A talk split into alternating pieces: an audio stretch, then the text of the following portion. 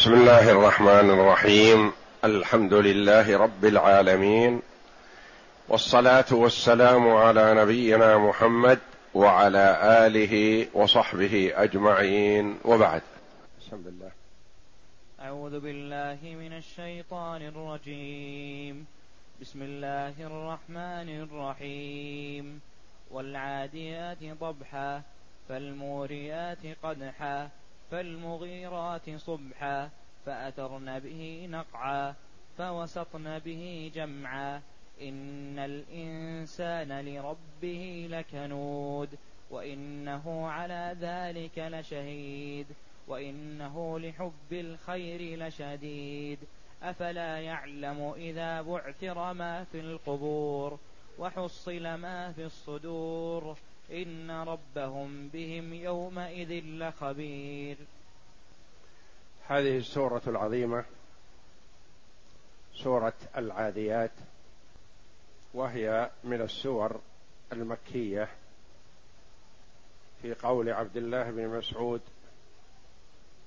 وجابر بن عبد الله رضي الله عنهم والحسن وعكرمة وعطاء رحمهم الله. من التابعين. وهي مدنية في قول عبد الله بن عباس وأنس بن مالك رضي الله عنهم وقتادة رحمه الله. فبعض الصحابة والتابعين قالوا هي مكية وبعضهم قال هي مدنية. والمكي ما نزل على النبي صلى الله عليه وسلم قبل هجرته من مكة إلى المدينة يعني خلال الثلاث عشرة سنة الأولى. والمدني ما نزل على النبي صلى الله عليه وسلم في المدينة بعد هجرته صلى الله عليه وسلم إلى المدينة حتى ولو نزل بمكة. يقال له مدني يعني ما كان بعد الهجرة. حتى ولو نزل بمكة أو نزل بعرفات أو نزل في الغزوات وأسفار النبي صلى الله عليه وسلم يقال له مدني. والمدني هو أكثر القرآن وفيه التشريع ونزوله خلال عشر سنوات. والمكي نزوله خلال ثلاث عشرة سنة. فمدة حياة النبي صلى الله عليه وسلم في النبوة ثلاث وعشرون سنة. وعن الحسن رحمه الله قال قال رسول الله صلى الله عليه وسلم إذا زلزلت الأرض تعدل نصف القرآن والعاديات تعدل نصف القرآن وهو حديث مرسل وروي عن ابن عباس مرفوعا مثله. أخرجه محمد بن نصر من طريق عطاء ابن أبي رباح وزاد وقل هو الله أحد تعدل ثلث القرآن. وقل يا أيها الكافرون تعدل ربع القرآن. قوله جل وعلا والعاديات ضبحا. الواو حرف قسم وجر. والعاديات مقسم به. والله جل وعلا يقسم بما شاء من خلقه. وأما المخلوق فلا يجوز له أن يقسم إلا بالله أو بصفة من صفاته تبارك وتعالى. ولا يجوز أن يقسم بأي مخلوق كائنا من كان.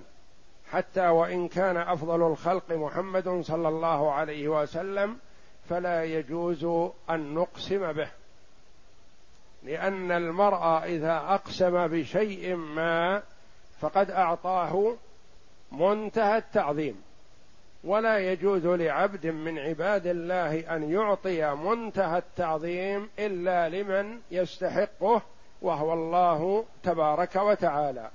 وقد قال عليه الصلاة والسلام من حلف بغير الله فقد كفر أو أشرك ويقول عبد الله بن مسعود رضي الله عنه لأن أحلف بالله كاذبا أحب إلي من أن أحلف بغيره صادقا لأن الحلف بالله والإنسان كاذب فيه حسنة التوحيد الحلف بالله.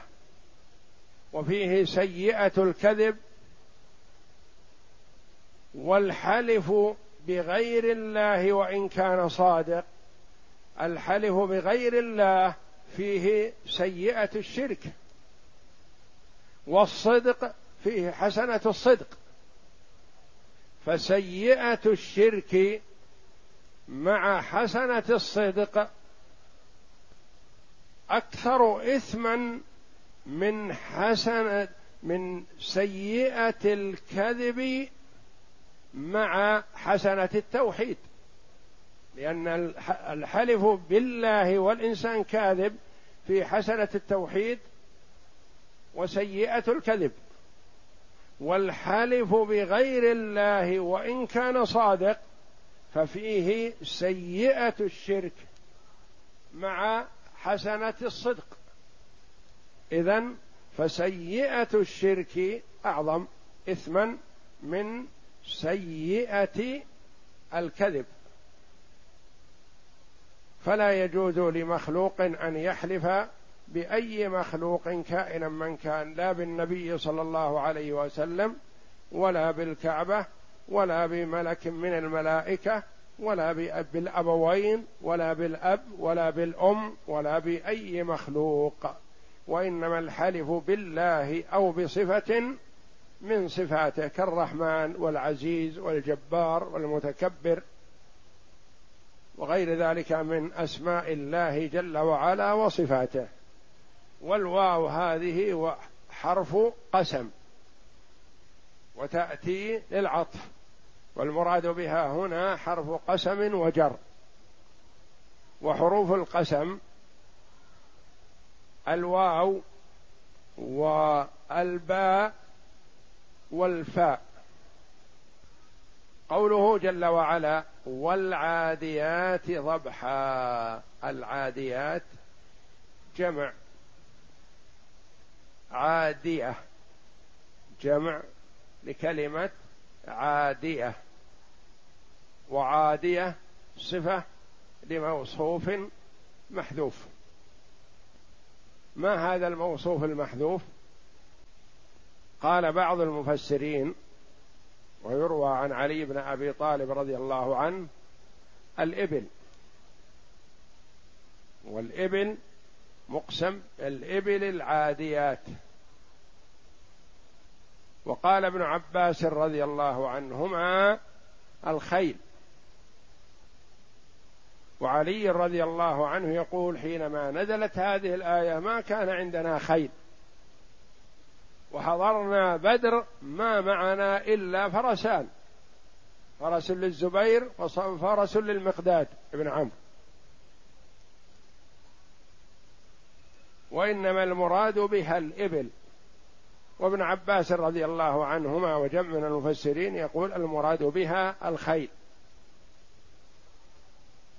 وعادية أصلها أصل يائها واو لأنها من عدا يعدو.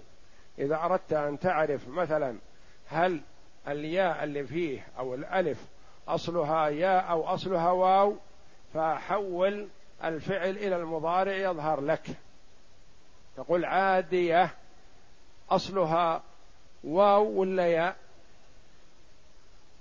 حول عدا إلى المضارع فتقول عدا يعدو. عدا يعدو. قضى. تريد أن تعرف هذه الألف أصلها واو أو أصلها ياء. قضى. حوله إلى المضارع قضى يقضي. ما يصلح قضى يقضو قضى يقضي. فبتصريف الكلمة إلى المضارع والمصدر يظهر أصل الحرف. منقلب عن ماذا؟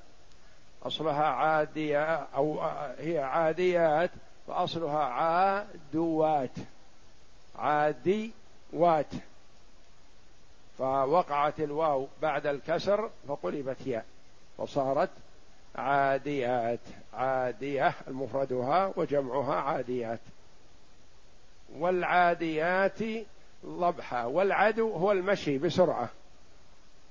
المشي بسرعة يقال عدا يعدو. ولا يقال لمن يمشي بسكينة يقول عدا. وإنما يقال لمن يمشي بسرعة. بجهد. يقول عدا يعدو.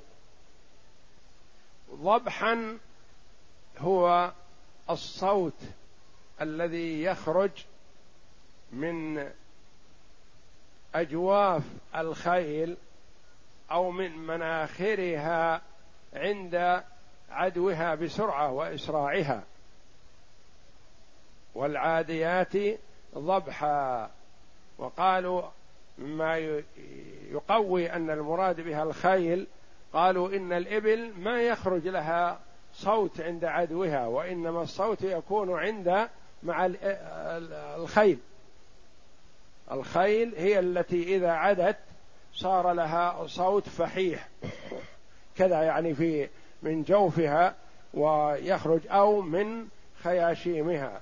لأن الغالب قالوا إنها تكمم.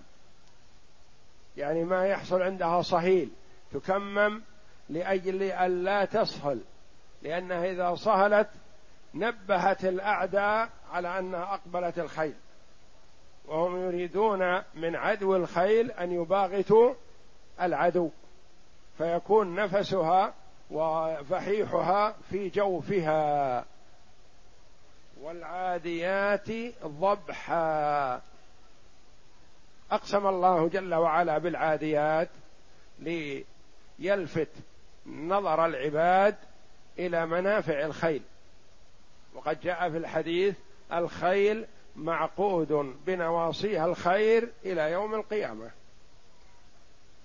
والله جل وعلا يقول واعدوا لهم ما استطعتم من قوة ومن رباط الخيل. ترهبون به عدو الله وعدوكم. فالخيل فيها فوائد عظيمة وقوة وتحمل على الكر والفر والإقدام على الاعداء وضرب العدو وهو على خيله على فرسه وحركتها خفيفة وسريعة وهي الغالب هي الصالحة للجهاد والقتال قتال الأعداء. وكان كفار قريش حينما خرجوا إلى النبي صلى الله عليه وسلم معهم عدد من الخيل ليقاتلوا النبي صلى الله عليه وسلم والنبي صلى الله عليه وسلم وصحبه ما معهم إلا اثنان فرسان فقط والكفار معهم العدد ومعهم كثرة العدد ومعهم العدة لكن النصر بيد الله جل وعلا. أنا لننصر رسلنا والذين آمنوا في الحياة الدنيا. ولينصرن الله من ينصره. فالله جل وعلا تكفل بنصر المؤمنين إذا أخلصوا لله. وإذا اختلفوا فشلوا وضعفوا وقلبهم العدو. وقد يحصل الفشل مع أفضل الخلق. حصل مع النبي صلى الله عليه وسلم في موقعات أحد لما خالف الرماة أمر النبي صلى الله عليه وسلم وحصلت المعصية انهزموا. والعاديات ضبحا يقسم الله بها. فالموريات قدحا موري. يقال أورى ويوري النار. يعني يشب النار. الموريات قدحا تظهر قدح النار. بماذا؟ قالوا بحوافرها بحوافرها قوة حوافرها مع سرعة عدوها إذا ضربت الحجر شعت النار. فالموريات قدحا يعني أنها عند ضرب الحجر بحافرها تشع النار. أو عند ضرب الحجر بحافرها يقفز ويضرب الحجر الآخر فتشع النار. لأن ما بين الحجرين تخرج النار. ومن المعروف أنه إذا ضرب حجر بحجر خصل القاد والنار. يوضع بينهما قماش أو شيء خفيف تعلق به النار فيضرب حجر في حجر فتخرج النار ويوقد الناس بها. فالموريات قدحا. فالمغيرات صبحا. المغيرات الإغارة هو التوجه إلى الأعداء بسرعة. وأفضل ما تكون الإغارة صباح. وكان النبي صلى الله عليه وسلم يصبح القوم إذا أراد أن يغير عليهم عليه الصلاة والسلام. فكان يأتيهم في آخر الليل ولا يفاجئهم في الليل ينتظر حتى الصباح. فإن سمع أذانا لا يغير عليهم لأنهم مسلمون. وإن لم يسمع أذانا أغار عليهم عليه الصلاة والسلام. وأفضل ما يكون الإغارة في الصباح. لما؟ لأن الناس يكونون بعد النوم ويفاجؤون قبل أن يمتدوا. فمن أراد من عدوه أن ينال منه يغير إلي عليه في الصباح. فالمغيرات صبحا التي هي الخيل على هذا. فأثرن به نقعا. إذا أغرنا صبحا أثرنا النقع والنقع هو الغبار. النقع الغبار. فإذا أغارت الخيل في الصباح ثار الغبار بقوة فالخيل عند الإغارة تثير النقع الذي هو الغبار. فآثرن به نقعا فوسطن به جمعا فوسطن. يعني هذا النقع يوصلنه ويسرن به حتى يتوسط في العدو. حتى يتوسط في العدو. ما يقفن دون العدو وإنما يغرن حتى يتوسطن في العدو. في كلمة وسط ووسط تأتي بالإسكان وبالفتح. قالوا إذا كان يصلح بين بدل كلمة وسط بين فيقال لها وسط. وإذا كان لا يصلح فيقال وسط. تقول مثلا وسط الدار. ولا تقول وسط الدار إلا على ضعف. وسط الدار لأنك ما يصلح أن تقول بين الدار. وتقول جلست وسط القوم. يعني جلست بين القوم. تقول إذا وقفت الشمس في وسط السماء. ولا يصلح أن تقول وسط السماء. لأن ما يصلح أن تقول بين السماء وإنما تقول وسط, السماء. فما يصلح فيه بين تكون سينه ساكنة وسط. وما لا يصلح فيه بين تكون سينه مفتوحة وسط. وسط القوم. وسط البلد مثلا بين طرفي البلد وهكذا. فأثرن به نقعا فوسطن به جمعا. يعني هذا النقع وصلن به حتى توسط القوم العدو. هذا دلالة على إقدام الخيل مع ركابها إلى وسط العدو. فوسطن به جمعا. إلى هنا انتهى المقسم به. قد يقول قائل قول علي رضي الله عنه ومن قال بقوله إن المراد بها الإبل. إذا ماذا يكون المراد؟ نعم. يقول رضي الله عنه والعاديات ضبحا انصرافهن انصراف الإبل من عرفة إلى مزدلفة ومن مزدلفة إلى منى. فالموريات قدحا هذا يعني مخرجات للنار أيا كانت الإبل أو الخيل. فالمغيرات صبحا يقول مغيرات في الصباح من من مزدلفة إلى منى في مشاعر الحج. فأثرن به نقعا يعني أثرن الغبار هذا في الخيل والإبل سيان. فوسطن به جمعا يقول جمع مزدلفة أنها يصلنا إلى جمع التي هي مزدلفة ثم من مزدلفة ينصرفن إلى منى وقيل سبب نزول هذه الآية الآيات والسورة أن النبي صلى الله عليه وسلم أرسل سرية فانقطعت أخبارها عن النبي صلى الله عليه وسلم شهرا فخاف عليها على القوم الذين في السرية خاف النبي صلى الله عليه وسلم عليهم. وكان اليهود والمنافقون المرجفون إذا رأوا شخصا ممن له قرابة مع تلك السرية أخذوا يتناجون. كأنهم يقولون أبو هذا مات في السرية أخو هذا مات في السرية أبو هذا عم هذا قتل ونحو ذلك.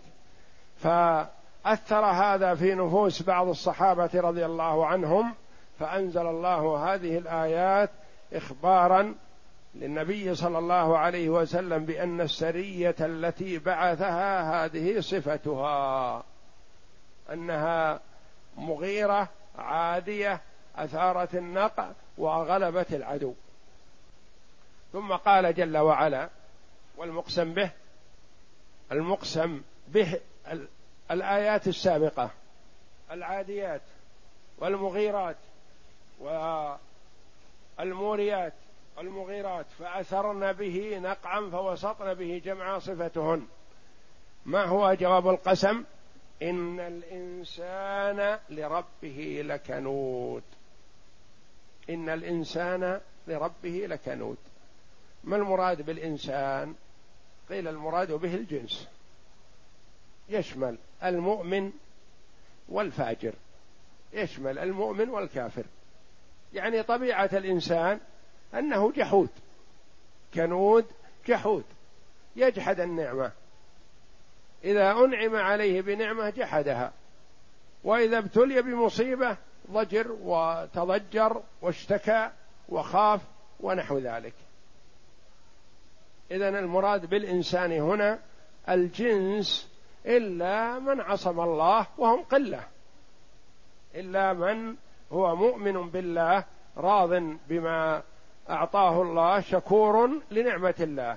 وهم قلة وقليل من عبادي الشكور كما قال الله جل وعلا وإن تطع أكثر من في الأرض يضلوك عن سبيل الله وما أكثر الناس ولو حرصت بمؤمنين. إن الإنسان لربه لكنود مطلق الإنسان جنس الإنسان هذه صفته. كما قال الله جل وعلا والعصر إن الإنسان لفي خسر إلا من استثنى الله. وهنا المراد به جنس الإنسان أن طبيعة الإنسان هذه الصفة.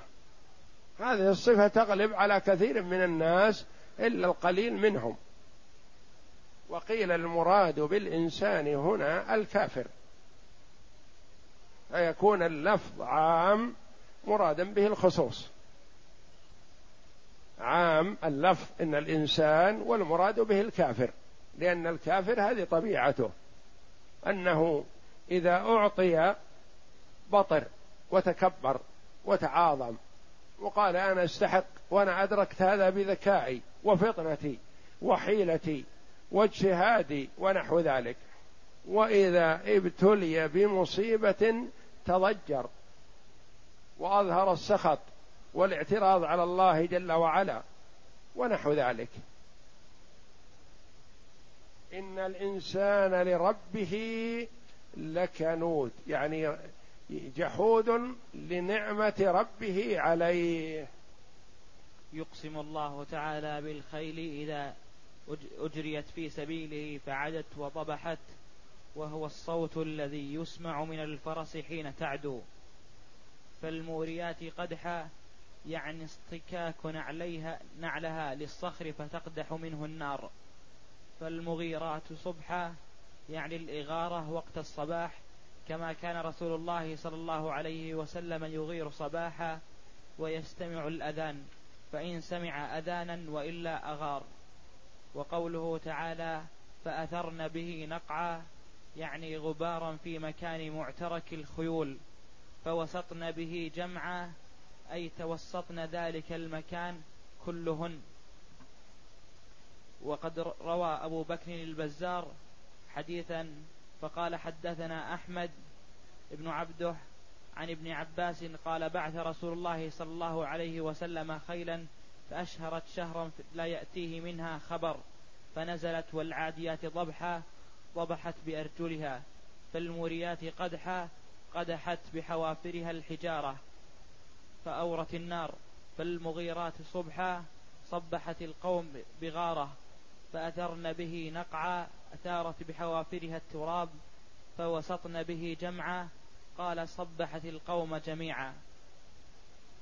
وقوله تعالى إن الإنسان لربه لكنود هذا هو المقسم عليه بمعنى أنه لنعم ربه لك أنه لنعم ربه لكفور جحود. قال ابن عباس ومجاهد وأبو العالية وغيرهم. وإنه على ذلك لشهيد. وإنه على ذلك لشهيد. أقسم الله جل وعلا بالعاديات وما عطف عليها وما وصفت به بقوله إن الإنسان لربه لكنود. وإنه على ذلك لشهيد. وإنه الضمير في إنه يعود إلى الإنسان في قول بعض المفسرين رحمهم الله. وإنه أي الإنسان على ذلك لشهيد. يعني يشهد على نفسه بهذا ولا ينكره. وقيل الضمير يعود إلى الله جل وعلا. وإنه أي الله على ذلك لشهيد. يعني مطلع جل وعلا. لا تخفى عليه خافية. فالإنسان قد يعمل العمل أو ينكر شيئا ما ويظن أنه لا يطلع عليه أو لا يعلم عنه. والله جل وعلا مطلع.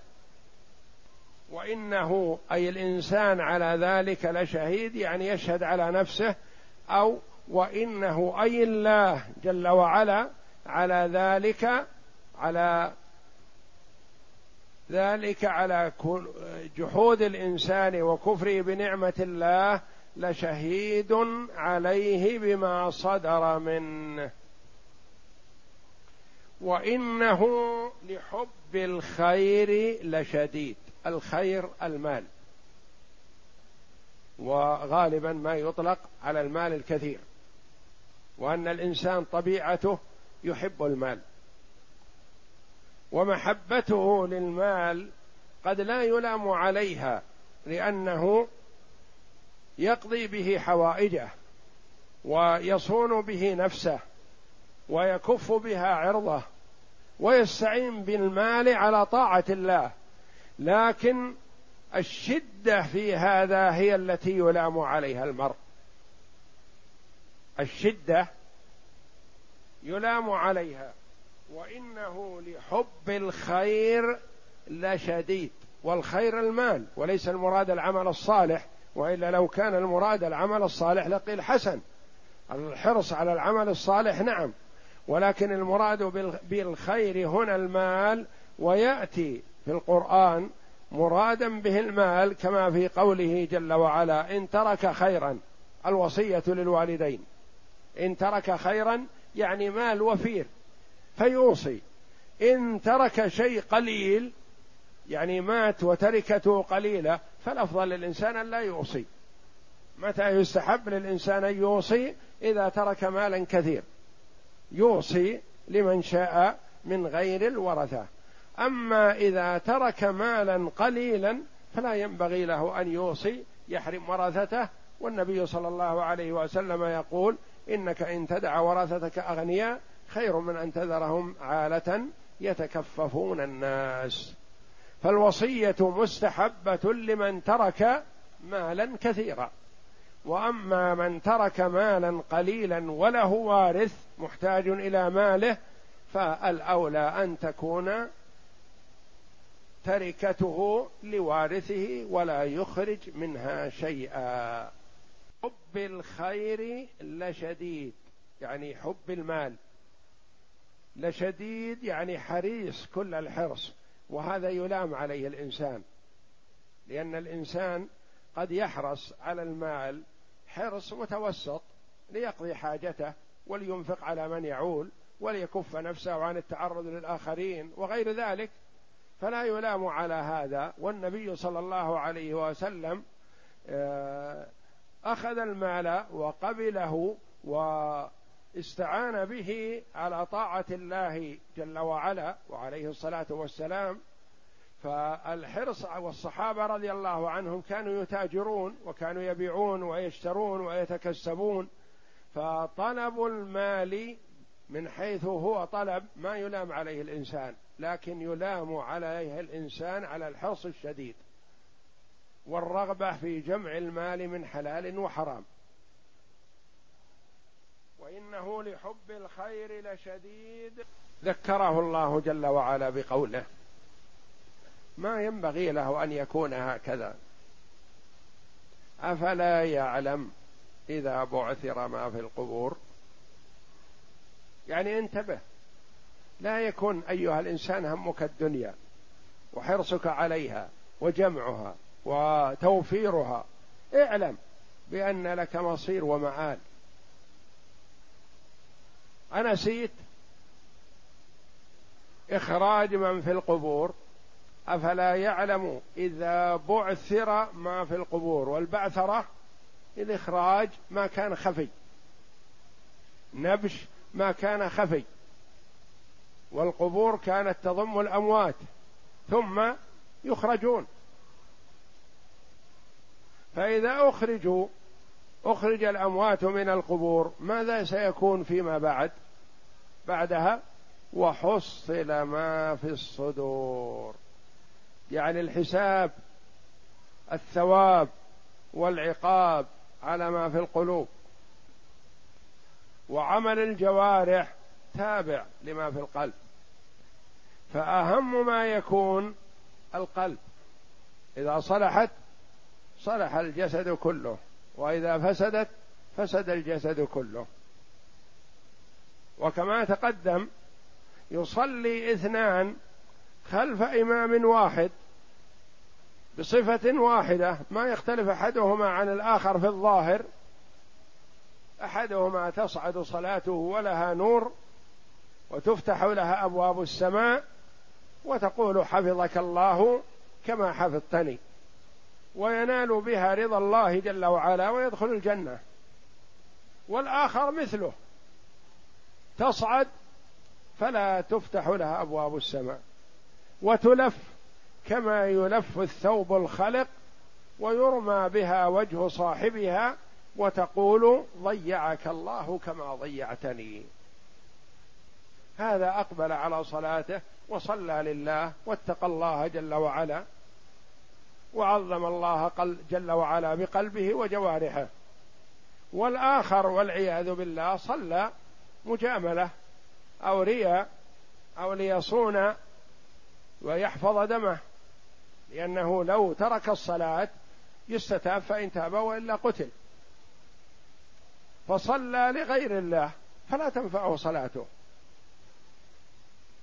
لأن قلبه فاسد لأن نيته خبيثة لأنه مرائي ما له صلاة.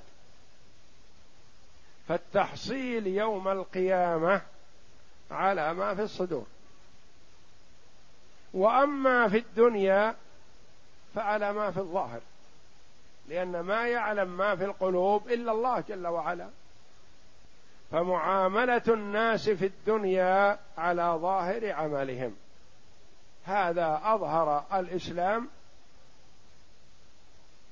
نقبل منه. اثنان أظهر الإسلام. أحدهما مخلص مؤمن بالله جل وعلا الآخر منافق.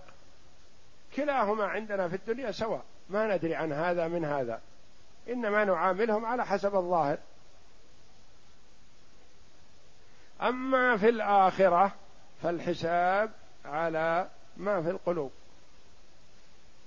إذا كان القلب نيته طيبة وصالحة مخلصة لله جل وعلا يثاب صاحبه.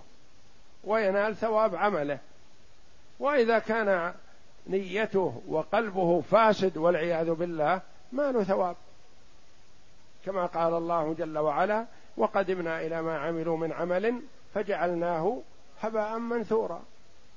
المنافقين منهم من صلى مع النبي صلى الله عليه وسلم وخرج معه للجهاد وأعطى النبي زكاة ماله ليقسمها على المستحقين والفقراء وصلوا مع النبي صلى الله عليه وسلم وحضروا مجلسه وكان يعاملهم عليه الصلاة والسلام مثل ما يعامل المؤمنين في الظاهر.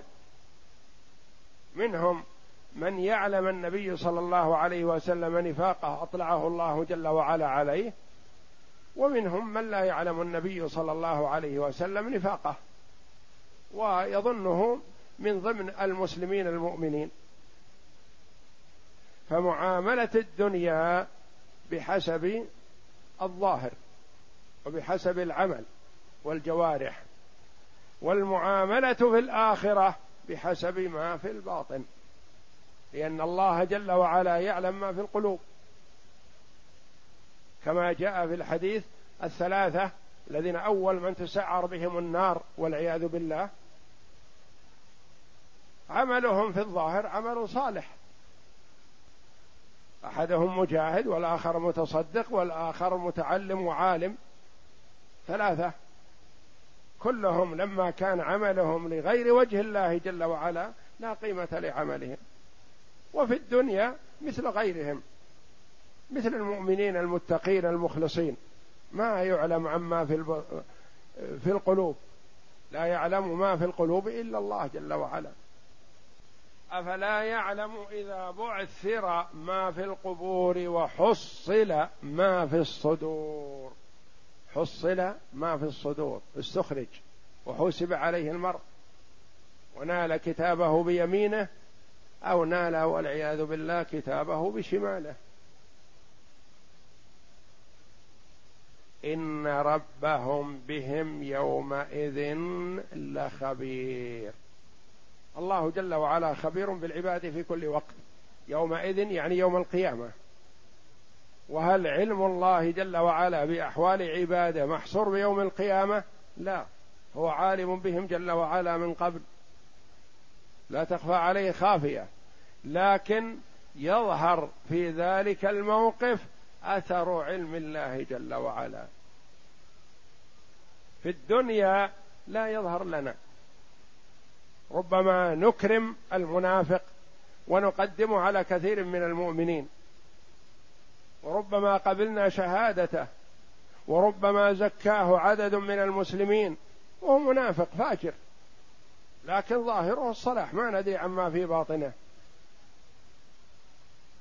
أما في الآخرة فالحساب على ما في القلب والله جل وعلا مطلع لا تخفى عليه خافية. وتتكلم الجوارح. يعني قد يقول المنافق والفاجر وخاصة المنافق الذي كان يصلي ويصوم ويجاهد ويزكي يقول يا ربي أنا مع المسلمين ولا أقبل شاهدا علي إلا من نفسي. فيحبس جل وعلا اللسان عن النطق ويقول للجوارح تكلمي. فتتكلم كل جارحة بما عندها. ما تستطيع أن تكذب ولا تزيد ولا تنقص. يوم نختم على أفواههم وتكلمنا أيديهم وتشهد أرجلهم بما كانوا يكسبون. إن ربهم بهم يومئذ لخبير والخبير المطلع على خفايا الأمور. مطلع على خفايا الأمور. يقال مثلا هذا مزارع وهذا خبير زراعي. أيهما أجود؟ الخبير اللي يعرف يقول هذه إذا زرعت في كذا في هذا المكان أصبحت كذا. عنده فراسة وعنده قوة. ويعرف لا الظاهر يعرف الخفي. إن ربهم بهم يومئذ لخبير يعني مطلع على خفايا أمورهم التي يخفونها لأن المرء قد يكون منافق بين أهله وذويه ولا يعلم عنه ولده ولا يعلم عنه أبوه ولا يعلم عنه أهل بيته ويظن أنه من الصلحاء بينما قلبه خبيث. فيخفى على الناس حاله في الدنيا والله جل وعلا مطلع عليه ويحاسبه في الدار الآخرة على ما في قلبه. وفي هذا حث للمسلم أن يحرص على صلاح القلب. على وإن في الجسد مضغة إذا صلحت صلح الجسد كله وإذا فسدت فسد الجسد كله. فيصلح المرء نيته وقصده وهدفه لله تبارك وتعالى وأنه يطلب ثواب الله جل وعلا. وقوله تعالى وإنه على ذلك لشهيد. قال قتادة وسفيان الثوري وإن الله على ذلك لشهيد. ويحتمل أن يعود الضمير على الإنسان قاله محمد بن كعب. فيكون تقديره وإن الإنسان على كونه كنودا لشهيد أي بلسان حاله أي ظاهر ذلك عليه ظاهر ذلك عليه في أقواله وأفعاله. وقوله تعالى وإنه لحب الخير لشديد أي وإنه لحب الخير وهو المال لشديد. ثم ثم قال تعالى ثم قال تبارك وتعالى مزهدا في الدنيا مرغبا في الآخرة ومنبها على ما هو كائن بعد هذه الحال وما يستقبله الإنسان من الأهوال أفلا يعلم إذا بعثر ما في القبور أي أخرج ما فيها من الأموات وحصل ما في الصدور. حصل ما في الصدور فيها قراءتان. حصل قراءة الجمهور وحصل بالتخفيف. حصل ما في الصدور يعني ظهر وبان. نعم. وحصل ما في الصدور. قال ابن عباس وغيره يعني أبرز وأظهر ما كانوا يسرون في نفوسهم. إن ربهم بهم يومئذ لخبير أي لعالم بجميع ما كانوا يصنعون ويعملون ومجازيهم عليه أوفر الجزاء ولا يضل ولا يظلم مثقال ذرة. والله أعلم وصلى الله وسلم وبارك على عبده ورسوله نبينا محمد وعلى آله وصحبه